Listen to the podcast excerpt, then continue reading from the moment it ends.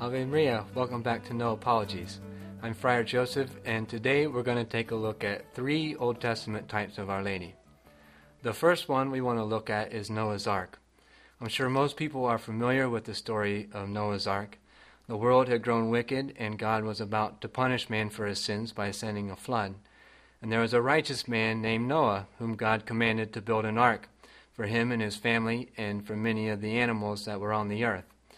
Noah obeyed God's command and built the ark, and when the flood came, him and his family and many of the animals were saved.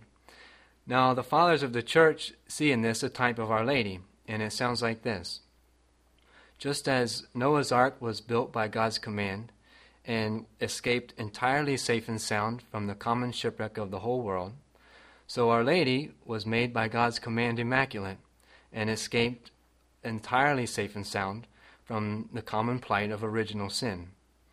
Now, there's a second typology that you can draw from Noah's Ark, which supports Mary's role as our spiritual mother. And it sounds like this Just as Noah's Ark was a refuge for Noah and his family from the destruction of the flood, so Mary is our refuge from the destruction of sin. How is Mary uh, our refuge from the destruction of sin? Because she prays for us and obtains for us all the graces that we need in order to live good and holy lives. Now, the second typology that we want to talk about is Jacob's ladder. If you recall in the book of Genesis, after Jacob had received his father's blessing, he had set out for Mesopotamia in order to escape his brother's anger and also to look for a wife.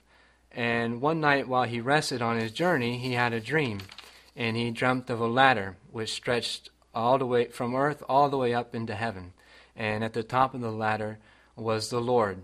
And there were angels who went from earth up the ladder to God, and from God back down the ladder to earth. Now, the typology which the Father saw in this is that just as Jacob's ladder was the connection between heaven and earth, by which God came down to man and by which man went up to God, so now Mary is the connector between heaven and earth, by which God came to man in the incarnation, and by which man goes to God by seeking her intercession and asking her to present to her Son uh, our petitions. So that typology supports both the divine maternity and also her intercessory role. The third typology that we want to discuss is the burning bush, which Moses saw in the book of Exodus. If you recall, Moses was out feeding the sheep of his father in law, and he saw a bush which was burning. But he went to investigate because although this bush was on fire, it wasn't being consumed, it wasn't being burned up.